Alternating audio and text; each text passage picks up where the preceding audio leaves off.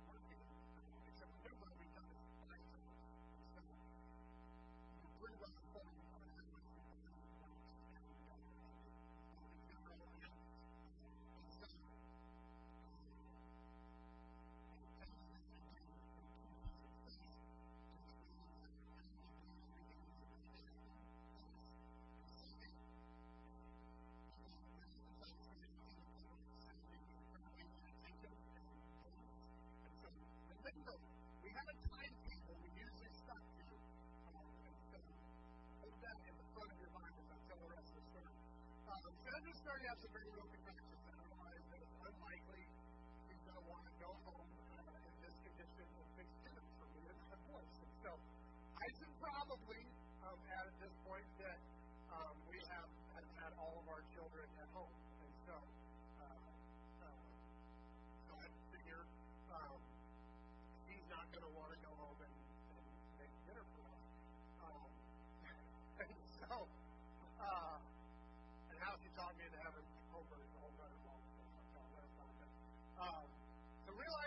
not going to look at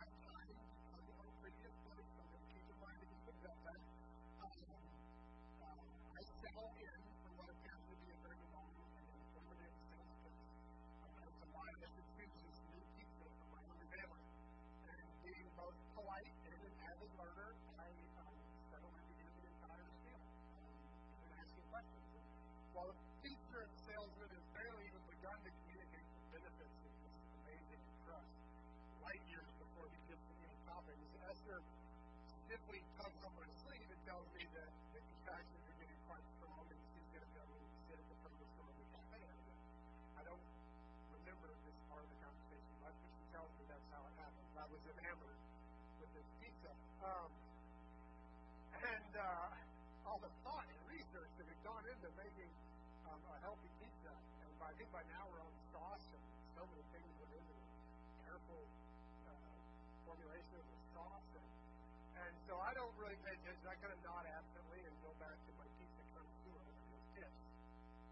honestly, I had no idea how much time had passed after that. Um, I was I was pretty locked in.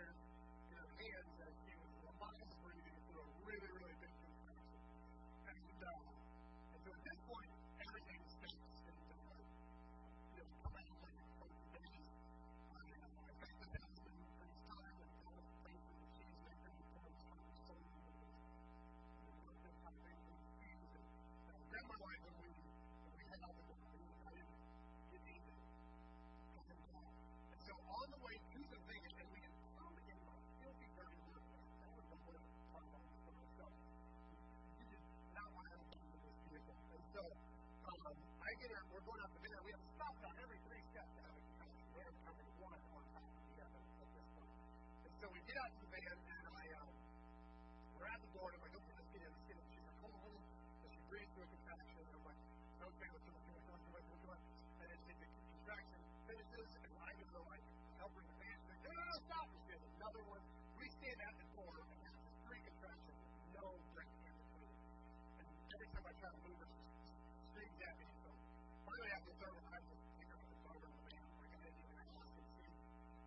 Don't go there. I said,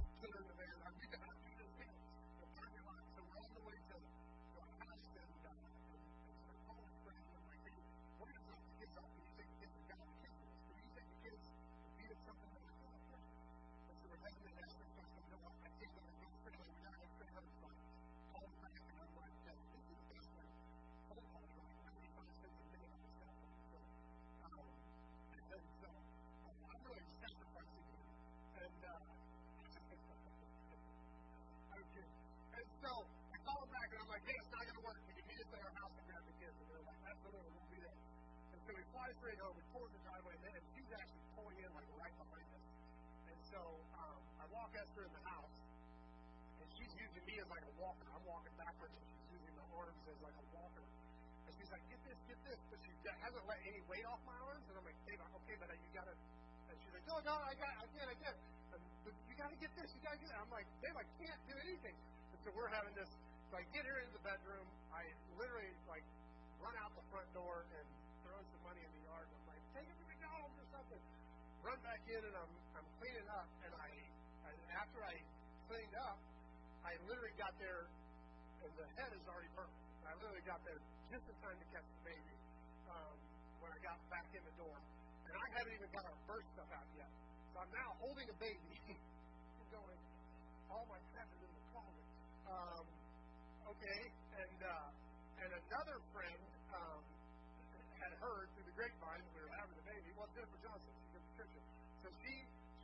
head the church or in the door and is like, You guys okay? And I'm like, No, you have to come in here. I don't have anything. I need to get up in the closet and get my stuff. And so uh and so she got everything out and we were able to get through it.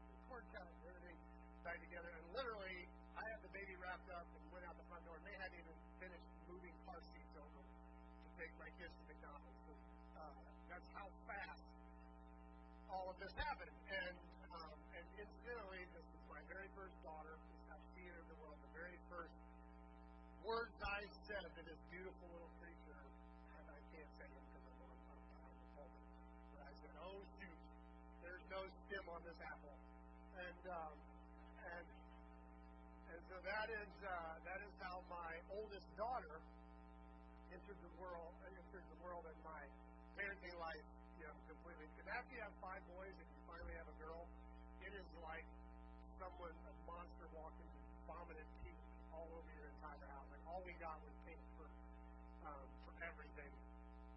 Um, and then, uh, and I have this story with this story today for the same reason that we're having a baby dedication this month, is because the Christmas story is about birth and babies, um, all the way back to the prophecy that said, "Unto you a child is Christmas story has been a birth story. Angels sang, wise traveled, pizza salesmen sold their wares, and babies were born. That's the Christmas story. And incidentally, my sister-in-law bought me that pizza um, and, and brought it to our house, and it was awful.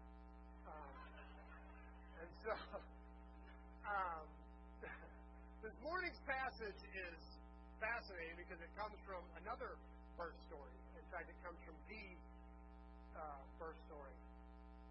Um, our passage is found in the second chapter of Luke. Um, and if you want to read along, you can uh, check the screens behind me, or you can turn in your own Bible app to Luke chapter 2. Um, and I'm going to be reading verses 67 to 79. Again, I read from the message version um, because I like the way it renders some of the poetic um, passages of Scripture, uh, which is what we're reading today. And it reads like this Then Zechariah was filled with the Holy Spirit. He prophesied, Blessed be the Lord, the God of Israel. He came and set his people free. Set the power of salvation in the center of our lives and in the very house of David his servant, just as he promised long ago through the preaching of his holy prophets. Deliverance from our enemies and every hateful hand. Mercy to our fathers as he remembered remembers to do what he said he'd do what he swore to our father Abraham a clean rescue from the enemy camp, so we can worship him without a care in the world, made holy before him long as we live. And you, my child, prophet of the highest, will go ahead of the master and prepare his way. Present, uh, present the offer of salvation to his people, the forgiveness of their sins. Though the, through the heartfelt mercies of our God, God's sunrise will break in upon us, shining on those in darkness, those sitting in the shadow of death, then showing us the way, one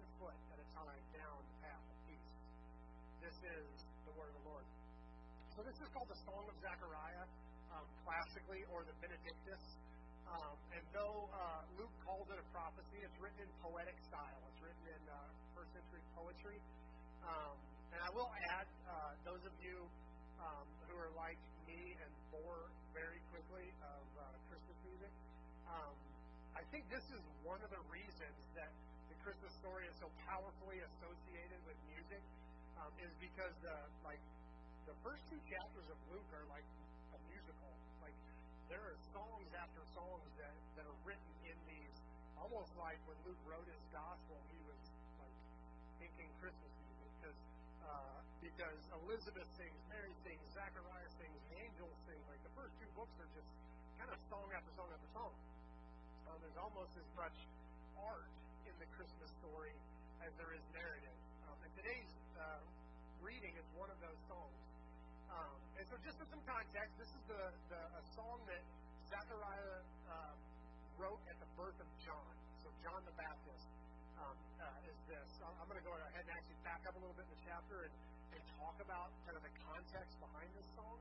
Um, and I'm going to go back to the New Living Translation because this is narrative, and I uh, and that's what we normally teach out of. Um, when Herod was king of Judah, Judea, there was a Jewish priest named Zechariah. He was a member of the priestly order of Abijah, and his wife Elizabeth, also was also from the priestly line of Aaron. Zechariah and Elizabeth were righteous in God's eyes, careful to obey all the Lord's commands and regulations.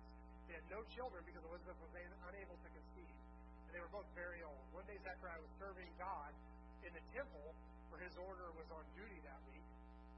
Uh, as was the custom of the priest, he was chosen by lot to enter the sanctuary of the Lord and burn incense.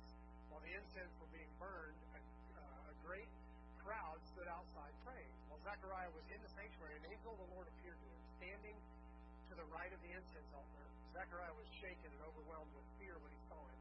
The angel said, Don't be afraid, Zechariah. God has heard your prayer. Your wife Elizabeth will give you a son, and you are to name him John he will be great, or you will have great joy and gladness, and many will rejoice at his birth, for he will be great in the eyes of the Lord. He must never touch wine or other alcoholic drinks. He will be filled with the Holy Spirit even before his birth, turn many Israelites to the Lord God. He will be a man with the spirit and power of Elijah. He will prepare the people for the coming of the Lord. He will turn their hearts, and the hearts of the fathers to the children, and he will cause those who are rebellious to accept the wisdom of the godly. Zechariah said to the angel, How uh, can I be sure this will happen? Uh, I'm an old man now. My wife is also well along in years. Then the angel said, I am Gabriel. I stand in the very presence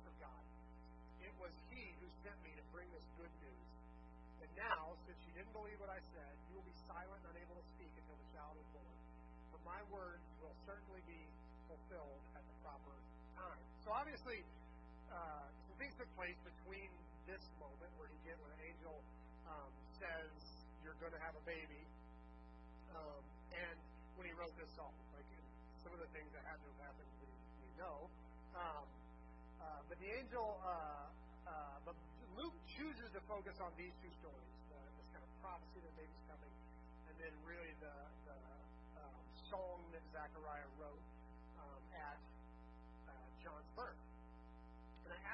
love the way that this story speaks to this week's um, kind of Advent virtue of hope.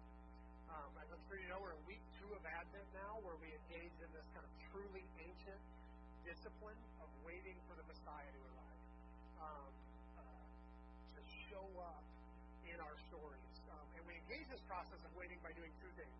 Um, first, we look back at the Christmas story as kind of evidence that we serve a God who shows up. Us alone, but rather came and entered our story to save us. And the, and the second way we participate in this ancient process of waiting um, is by deliberately and actively stirring up our hunger to see Jesus. Um, it's super easy in our world to get caught up in our daily lives and just kind of the stress and drama it takes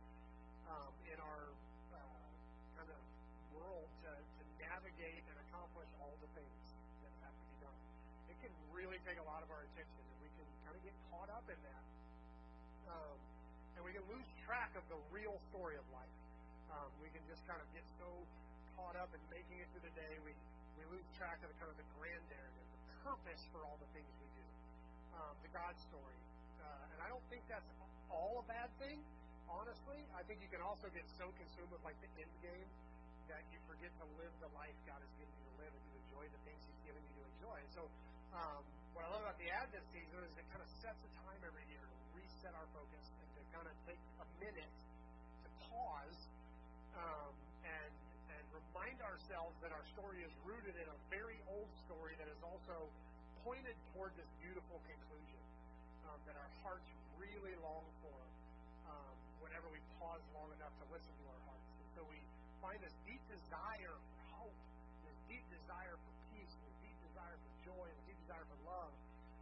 can lose track of when we're just trying to get through the next day. So it gives us a minute to stop and focus on the things that are truly important. So for one month, we do just that. We pause, we listen to our guts, our souls, and, uh, and we find them crying out for the return of our King.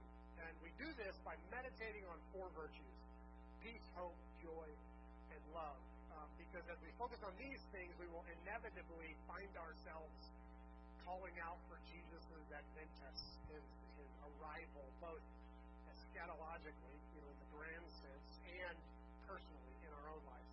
Um, so last week we looked at peace and how David, um, maybe the greatest songwriter in history, when you think about the fact that 3,000 years later we're still singing his music. Um, so maybe the, the greatest songwriter in history wrote a song that kind of rolled back the curtain on his own heart and revealed the kind of chaos all the different stresses and worries and fears and things that kind of bounce around um, and how uh, and how he found peace in the midst of that by focusing on a good God who is control of things, um, and, and finding that maybe the most peaceful place in the universe is just in that knowledge that, that God is is sovereign. Well, this week Zechariah's song takes us into the meditation of hope. So um, our job is for the next week, kind of digging in and focusing and meditating on. Um, and I have to be really honest, this is a tough one for me especially this year, because frankly, um, hope is in short supply these days. Um, I found that I really don't know how to talk about hope right now, um, which turned out to be a good thing because um, this morning's passage actually helped me to unlock a little bit of how hope works, um, but also hopefully maybe find some way to let it do its work on us This piece of art and the hope it brings up. so the first thing I'd like to do is take a minute to recognize that hope is absolutely both unlikely and completely essential. Um, and we're going to unpack that a little bit. I say unlikely because we live on a planet that has been cursed um, to fight against us, and it's being managed by a group of creatures, 100% of whom are broken and fallen sinners. And, and that is the, just the condition we find ourselves in. Um, every single one of us live every day knowing that we will all someday cease to do so. You know, we're all there's none of us get out of this alive, and we just live with that knowledge. Um, and we know that the road from now to that day is going to be filled with hard work, pain, and disappointment. And so, every once in a while, we run into someone who has no hope, and we find that the anomaly. Um, when in fact, in fact, we tend to call somebody who has absolutely no hope, you know, mentally ill, like they have, they're they're struggling. And what's crazy to think about is, it seems like having hope in this world should be the mental illness. It seems like you know having any hope um, is what should be the anomaly. It should be rare, and yet we hope. As generally, as have hope. We wake up in the morning feeling against all evidence as though waking up was a good thing, um, and uh, and and this strange force pulls us forward, looking expectantly into whatever is around the next corner. Um, hope is incredibly unlikely, um, and frankly surprising if you put any thought into it at all. And yet, as unlikely as it may be in this broken world, it is unbelievably essential um, that we have hope. We must have hope. And this hit me incredibly hard this year as we lost a member of our church family and, and many of our members' actual family um, to hopelessness. Um, when you when you when you look at it bare bones. As I was preparing this message, I was torn on whether or not even to talk about this. My friend Josiah, I know many of you were super close to,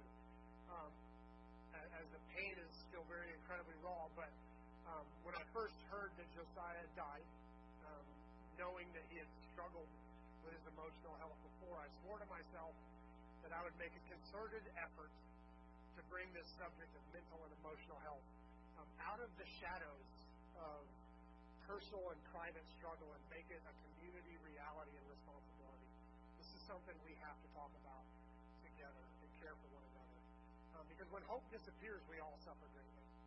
Um, I stood in, Josiah's family, and in that moment, I recognized that um, hopelessness is not a private thing. We were corporately suffering from it. Um, and I know we have a lot of people here who have been touched by that.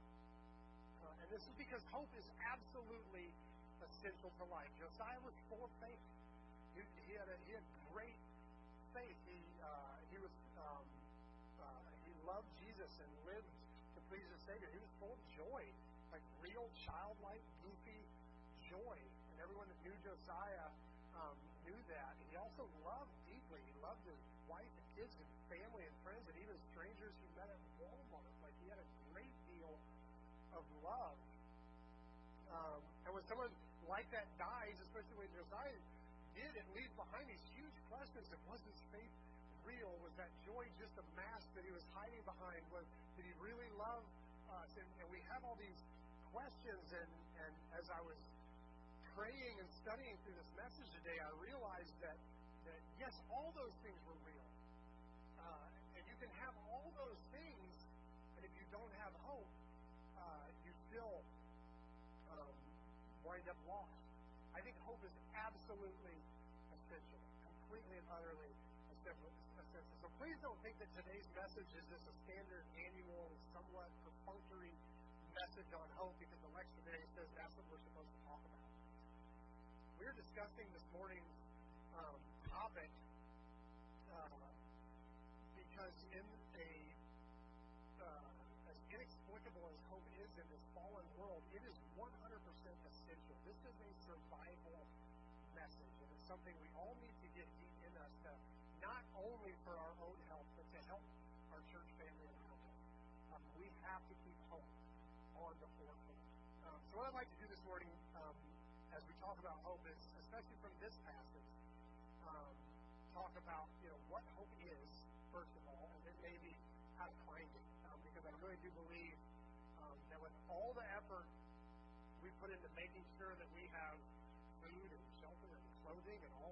all things to, to live, um, it, we don't put enough effort into making sure we have hope. And uh, and um, and I'm not willing um, to leave this topic in you know in anymore. It, this is something we have to talk about together. So what is hope? Um, as we discussed last week, um, all the Advent virtues are incredibly difficult to define with words alone, which is why the Bible so often turns to the language of our souls, um, art and poetry, um, to talk about some of these topics. I know I'm going to attempt to define it with words today. Um, I have to say that uh, it's this piece of art that we're talking about, Zechariah's song, um, that really brought it to life for me this week. Um, and here's my definition: Hope is not only hope is to not only have a goal or a dream or desire, but also to see some path to attain it. To not only have a goal, a dream or desire, but to see some path to attain that. Um, and in this morning's reading, Zechariah's song, we see kind of the unfolding of this huge story. Praise the Lord,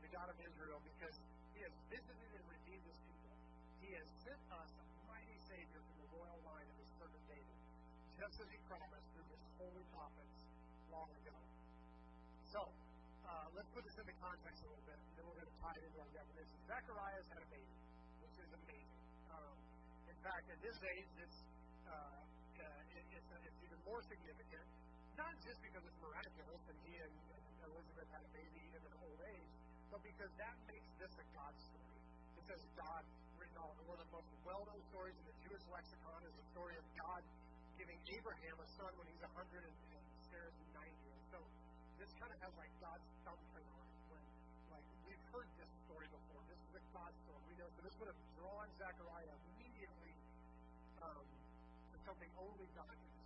Shows up and tells Zechariah that Elizabeth's going to have a baby, um, this never for a moment hits Zechariah like it's just a blessing for him. Oh, great, a baby. He's like, oh my gosh, we're part of a big story.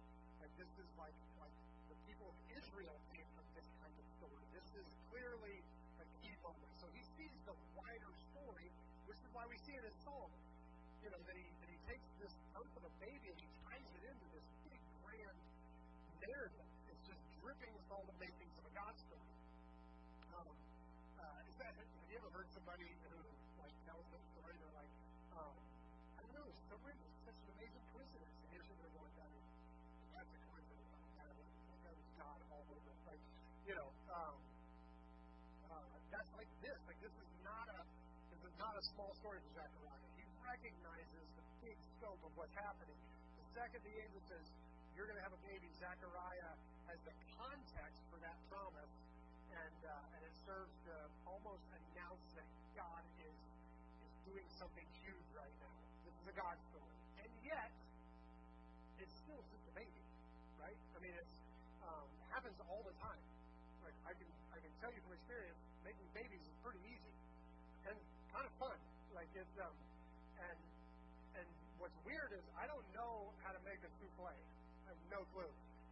make a souffle. I don't even know very many people who can just whip up a souffle.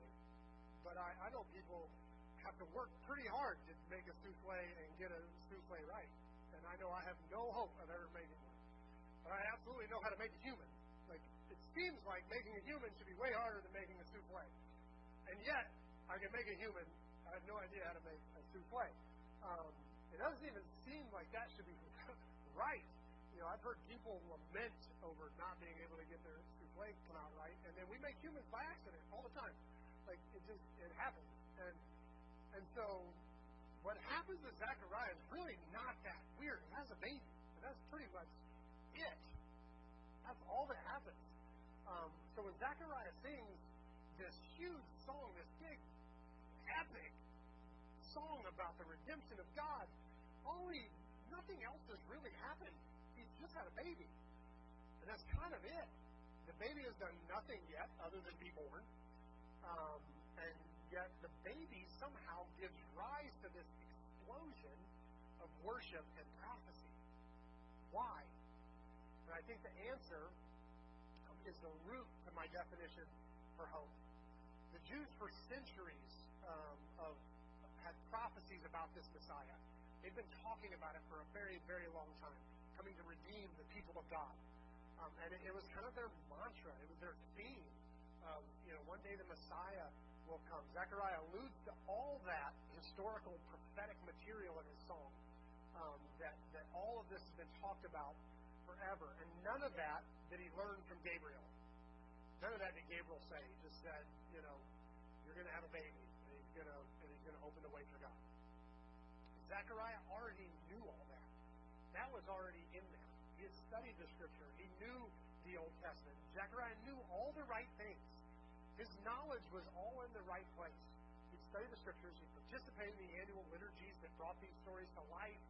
He told the stories and and uh, and and read and prayed the promises over and over again. Zechariah didn't need to know the truth. He already knew the truth of what God was going to do. What baby John did was it allowed Zechariah um, his life to, to see a path to that desired goal. So Zechariah knew the Messiah was coming. Zechariah knew that God was going to redeem his people. But suddenly he's holding a baby that looks like the way there. For the first time ever, he sees, oh my gosh, I can see how God is going to do this. He saw a path forward. I mean, think about it. Zechariah constructs this gorgeous, spirit led song full of hope and expectation when Jesus hasn't even entered the scene yet. Jesus isn't even born yet. Nothing's really happened.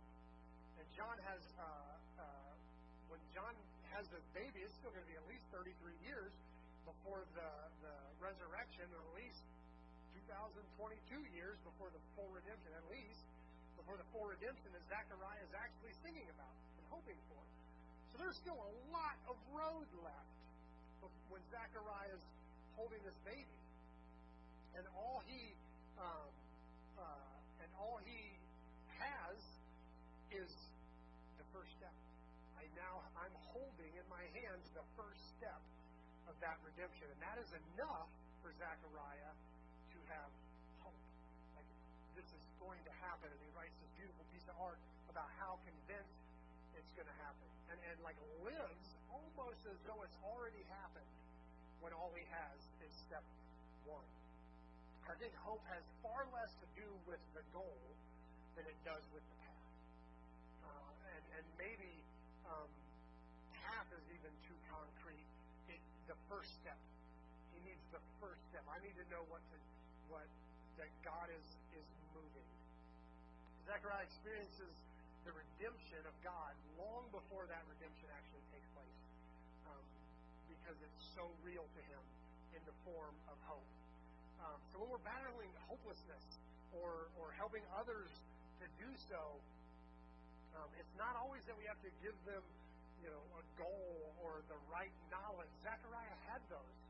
Zechariah knew what the goal was, God's redemption. He had all the right knowledge from the prophets on what that was going to look like. Um, it, it's it's uh, it's not about solving their problems or or uh, or or fixing things or helping somebody even achieve their goal.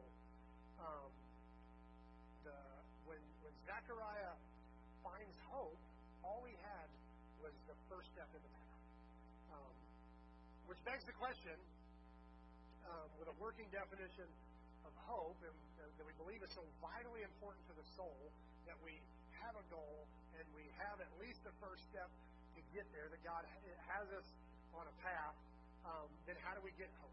Where do we find hope?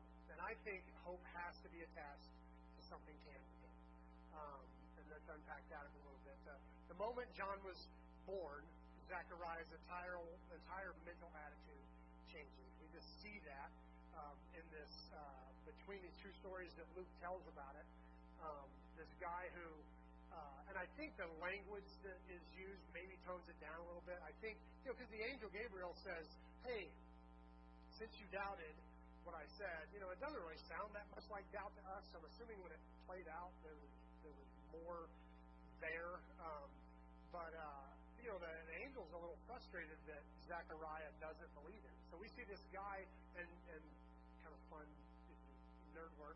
Um, theologians always compare that moment um, to the response when Gabriel talks to Mary, because all Mary says is, "Be it done unto me according to your will," and, and gets commended for that. Zechariah is like, "Hold on, how do I know this?" You know, and gets kind of rebuked for that. So you kind of see this contrast between the, the two stories. But um, but the uh,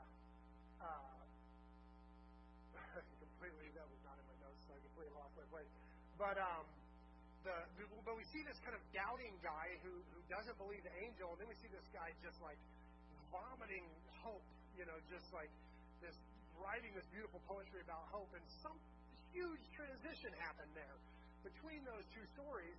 Um, and uh, and what's funny, if I were Zechariah's, uh, you know, Bible teacher and wanted to be, you know, totally strict about it, I'd be going, well, dude, you know, having a baby is not really the thing to anchor your hope in. Like, really, the scripture, the things the prophet said, that's way more reliable. You know, I might have tried to correct him, but something about holding that baby changed everything. He had to have something tangible to attach his hope to. Um, because all the rest, although reliable and he knew it in his mind, um, it didn't come alive until he had something real to fix his hope on. Um, and we talked last week about the kind of two conflicting cortices in our brain, um, and how the limbic cortex, where we feel things, um, kind of our emotional center, has no language processing, and and and that it reacts to images and sounds and and actions, but not logic. You can't. Anybody who's ever been like panicking and tried to tell themselves to calm down knows that your limbic cortex does not respond to language. It doesn't just go, oh, okay, I don't know, calm down. That makes sense. Um, you can't rationalize with it. Um, and this is what happens to Zechariah. Uh, he knows in his cerebral cortex that God will redeem his people. He's been studying that his whole life. He's a priest. That was his job, was to know and quote and talk about these things. Um, and and uh, but his soul, limbic cortex, if you want to call it that, has not gotten that message until he's holding a miracle baby. And the second he has something real to fix his hope on, uh, that message that his brain had had for a long time finally sinks in to his guts. And he feels it, that this is not just a miracle, this is the miracle. This is part of the grand story. Um, this is why it's so important, I think, constantly break our big goals and dreams and desires into smaller, measurable steps Because we need something concrete to fix our eyes on. Um, it's way easier to believe that God's going to redeem his people when he sends a baby to an unlikely couple and an angel tells you he's going to prepare the way for the Messiah. Like in that moment, it's like it's the tiny step, and you don't. It doesn't matter if there's 4,937 more steps that have to happen. When you see step number one happen, suddenly you're like, we are on the path. This is happening, and hope comes alive. You might argue that that uh, that Zechariah is jumping the gun a little bit. Like if we were to watch, we'd be like, dude, there's such a long road. This is like step number one. Mellow out a little bit. But that's not how hope works.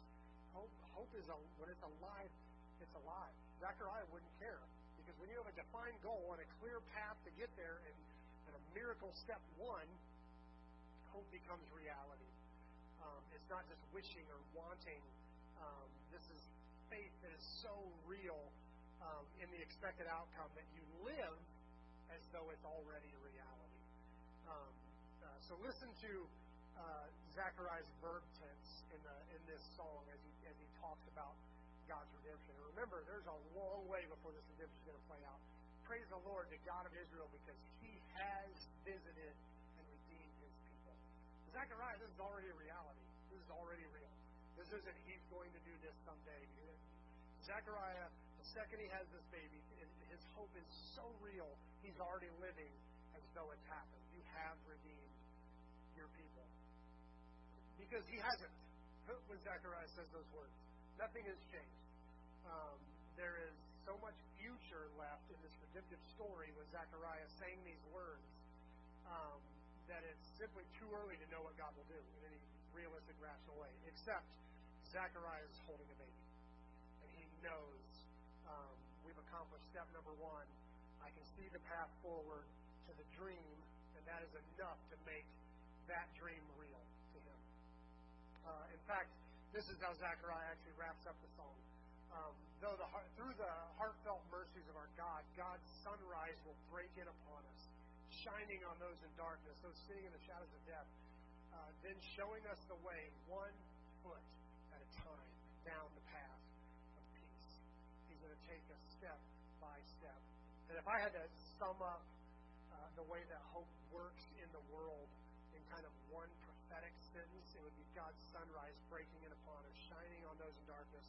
sitting in the shadow of death, and showing us the way one foot at a time down the path of peace, one step at a time, one measurable accomplishment at a time. See, the end result can sometimes diminish our hope. Sometimes the goal can actually hurt the hope. Um, holiness can be this way.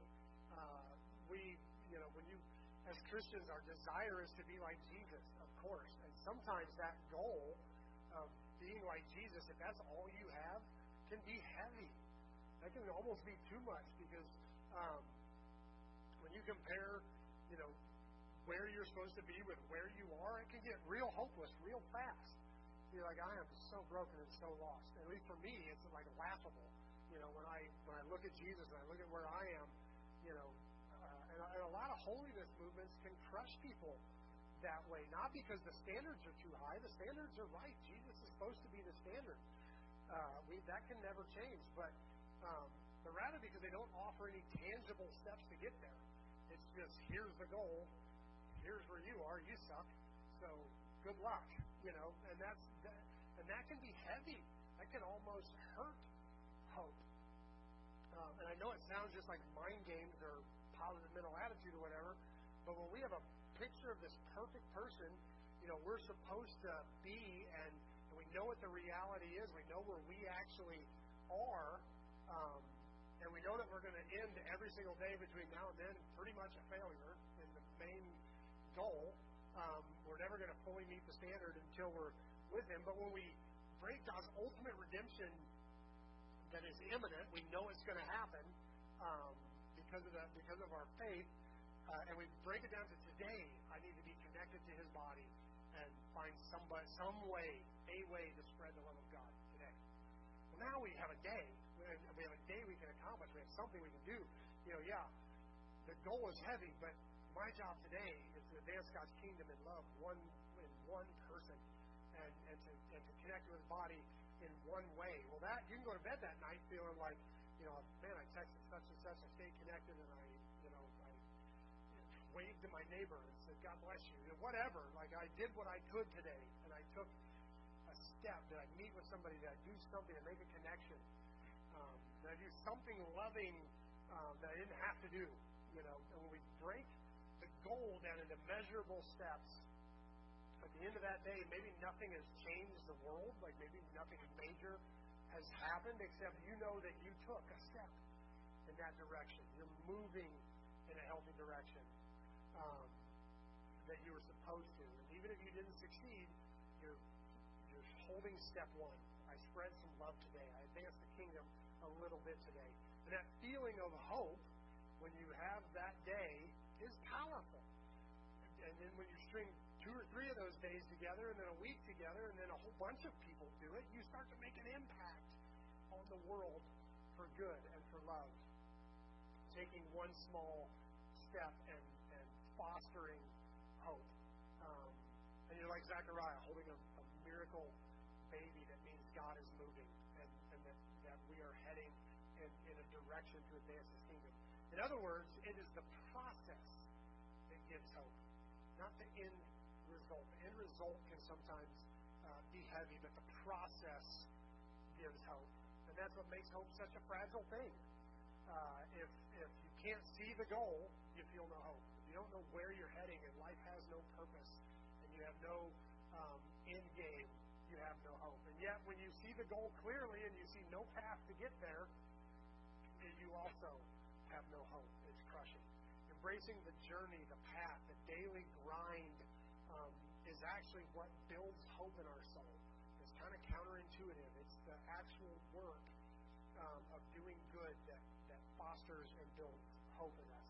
this is why I love Zechariah's song so much. Uh, because it's not only an inspiring song about the hope of redemption, but it's a song that was written um, right in the middle of an admittedly long and uh, an incomplete journey. This isn't, you know, somebody who is finished and they're like, here's how I did it and kept hope. This is written from the middle of, of the journey. And that's what this series all series is all about. Um, because definitions of what hope is and how to foster hope um, uh, is is great. But this year's Advent series is called "The Language of the Soul." What makes you feel hope? Not just understand it um, in our minds, but actually feel it uh, in a soul level, gut level place. And I think there's nothing that does that like a baby. Um, something about children uh, gives gives us hope. Something about Zechariah at his advanced age having a baby in the middle of Israel, which was probably one of the worst times in history to live in Israel. Um, and something about holding this little baby changes everything in his guts, in his soul. And if you've ever held a newborn, uh, you know that feeling. And it is completely inexplicable. The fact that babies give us hope is completely, it makes no sense. They, they cost a small fortune. Um, they completely interfere with your personal life.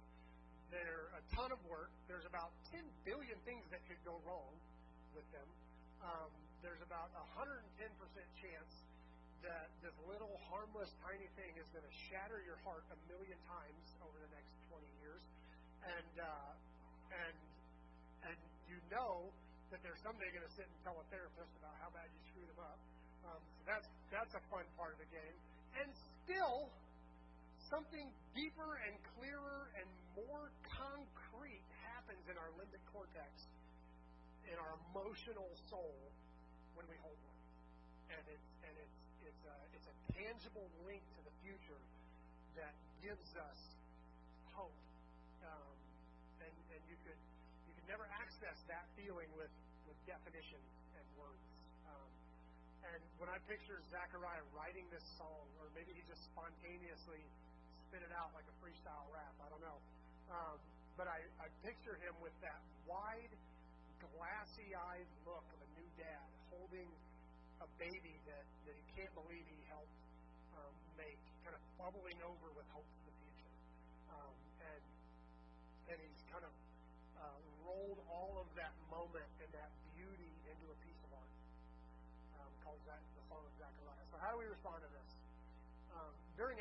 responses are kind of easy.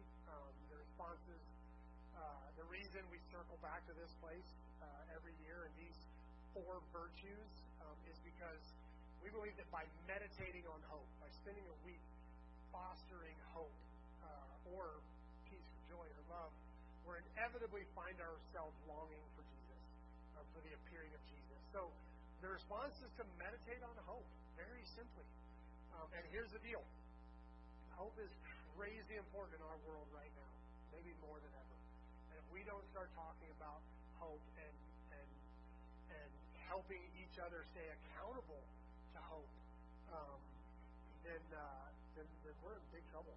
Um, this is so unbelievably true in our church family um, uh, this year and over the past couple of years, really, um, as you know, very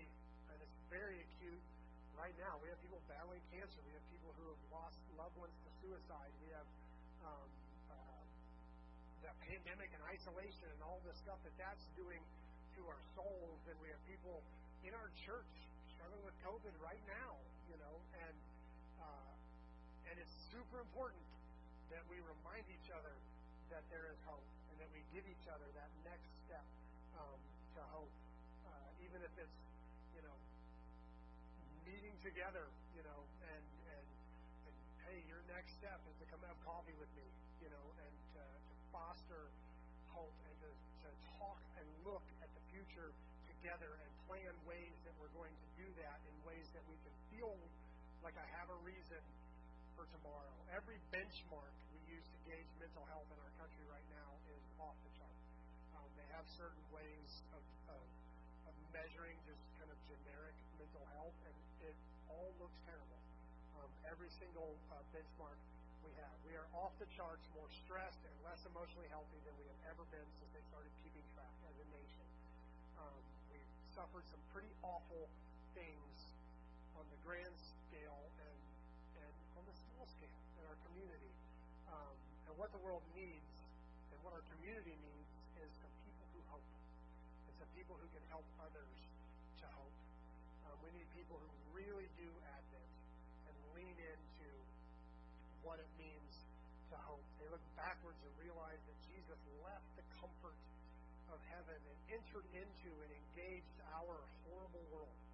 not have to do that.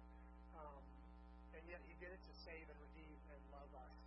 And, uh, and we know that he's coming back to heal brokenness and restore that which has been lost.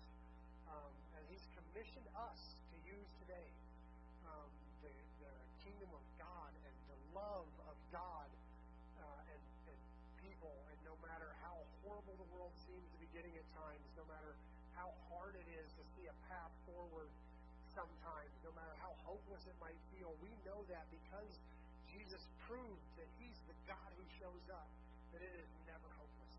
That Jesus, with Jesus, it is never hopeless. And so it's our job to foster that and fan that and build that up uh, for one another. We fully expect that He will do it again. We fully expect that He will show up and take care of things. Because we know those things, we can sit in darkness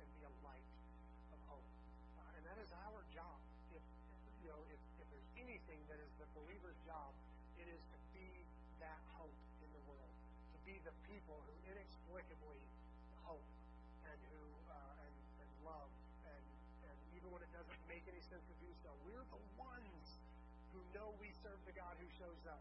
We are the ones that have every reason in the world to hope, and that is what we have to do for one another. Because when we lose hope, bad things happen, um, and that is just about as blunt as you can put it. We can live today as though the world is already better, already being ruled by love hate, because we have so much hope that that day is coming.